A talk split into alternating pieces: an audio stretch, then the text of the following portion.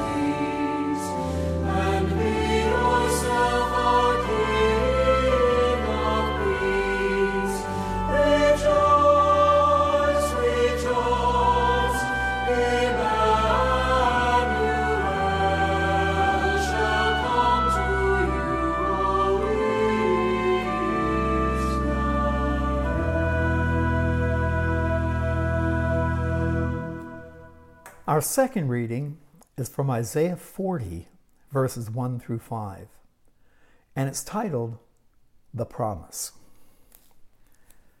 Comfort, comfort my people, says your God. Speak tenderly to Jerusalem and proclaim to her that her hard service has been completed, that her sin has been paid for, that she has received from the Lord's hand double for all her sins. A voice of one calling, In the desert, prepare the way for the Lord, make straight in the wilderness a highway for our God. Every valley shall be raised up, every mountain and hill made low. The rough ground shall become level, the rugged places a plain. And the glory of the Lord will be revealed, and all mankind together will see it, for the mouth of the Lord has spoken.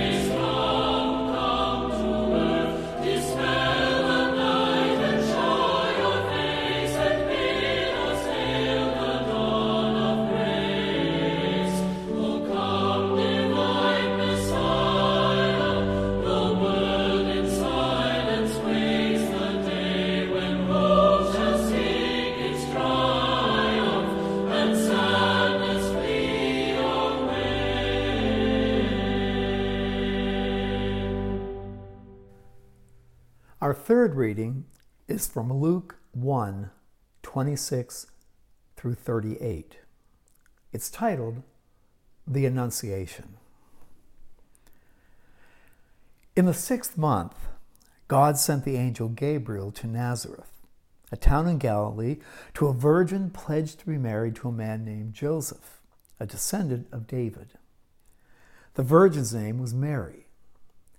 The angel went to her and said, Greetings, you who are highly favored, the Lord is with you.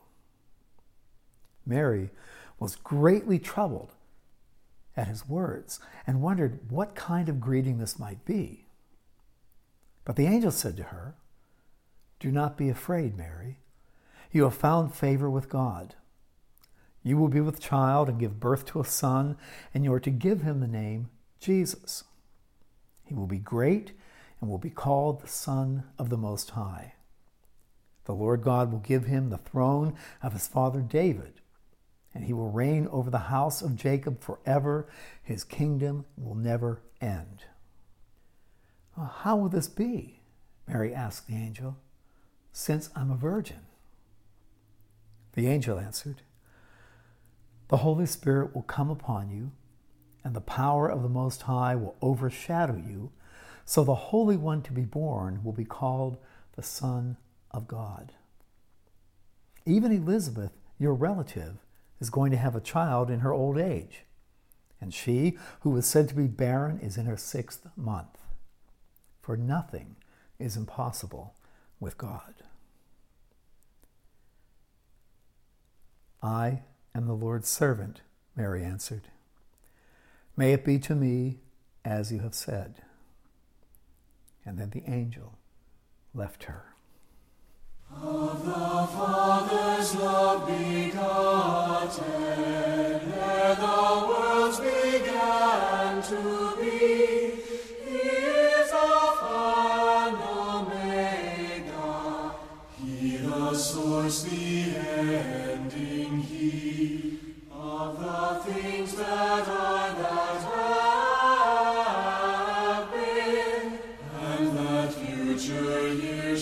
Our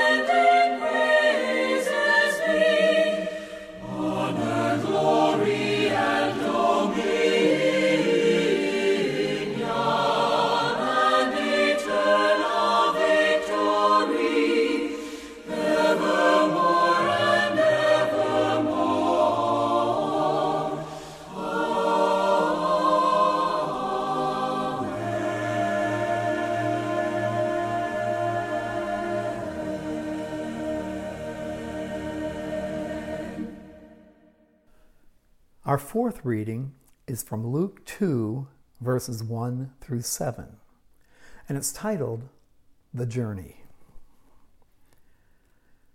In those days, Caesar Augustus issued a decree that a census should be taken of the entire Roman world. This was the first census that took place while Quirinius was governor of Syria. And everyone went to his own town to register. So Joseph also went up from the town of Nazareth in Galilee to Judea, to Bethlehem, the town of David, because he belonged to the house and line of David. He went there to register with Mary, who was pledged to be married to him and was expecting a child.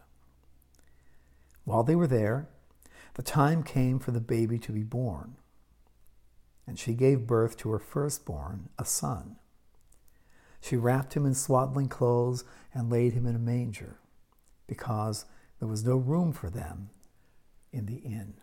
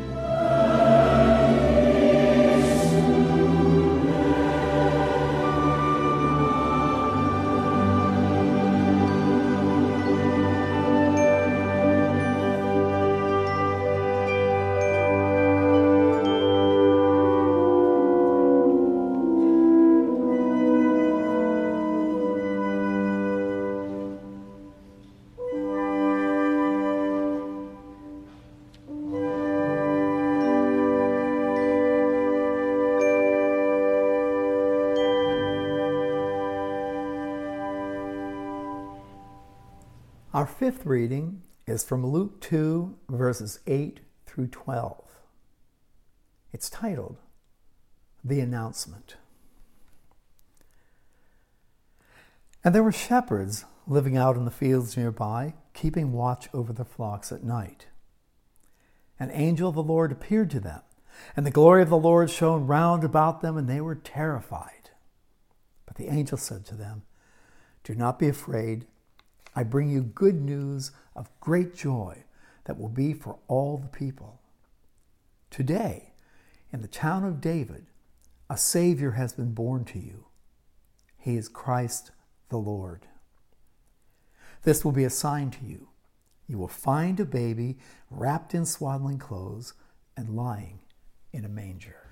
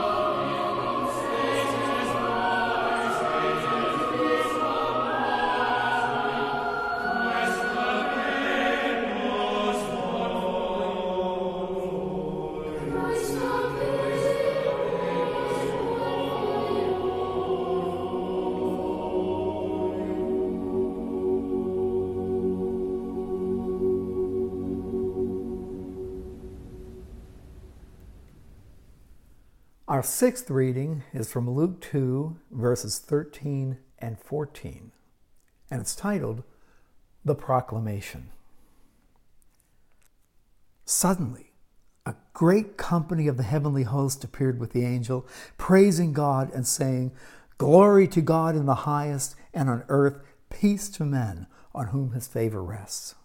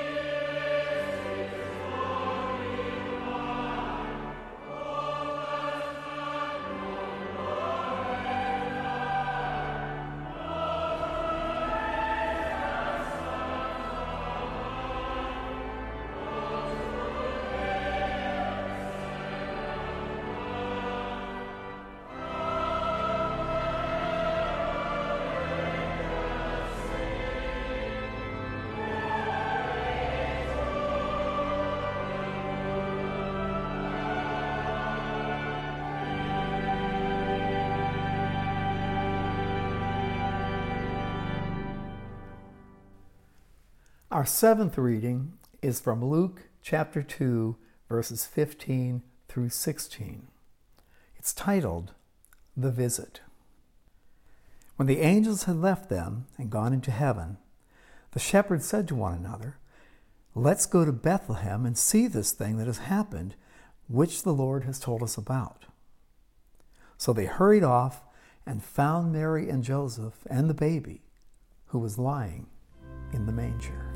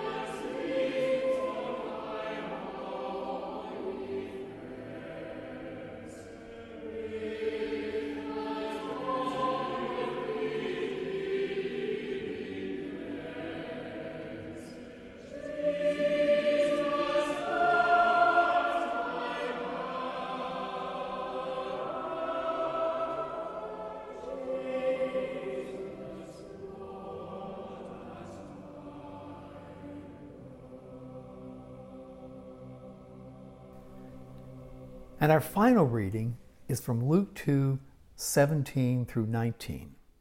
It's titled The Promise Fulfilled. When they had seen him, they spread the word concerning what had been told them about this child.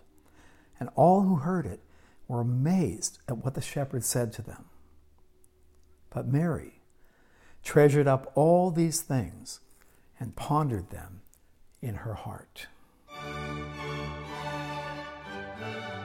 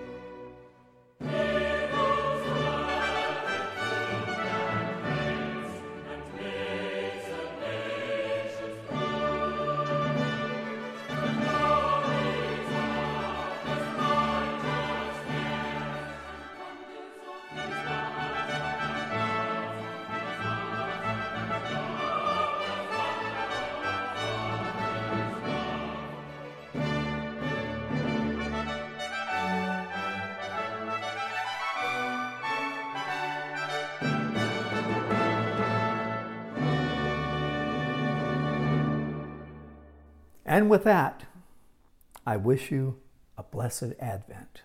And whatever you do, don't get caught up in the crass commercialism of the holiday season, as some call it. That, my friends, is depressing. Look forward with joy to Christmas for what it truly is the birthday of our Lord Jesus Christ. And when you're out and about, don't mumble, Happy Holidays to the clerk at the cash register. Wish them a hearty Merry Christmas. So, blessings to all of you. Till next week. Bye bye. You've been listening to Scripture Uncovered, brought to you by Logos Bible Study and logosbiblestudy.com. Don't forget, our annual Christmas sale is now running in the Logos online classroom. Use coupon code CHRISTMAS2018 and save 50% on any course or courses that you like. That's Christmas 2018. Thanks for listening, Merry Christmas, and we'll see you next week.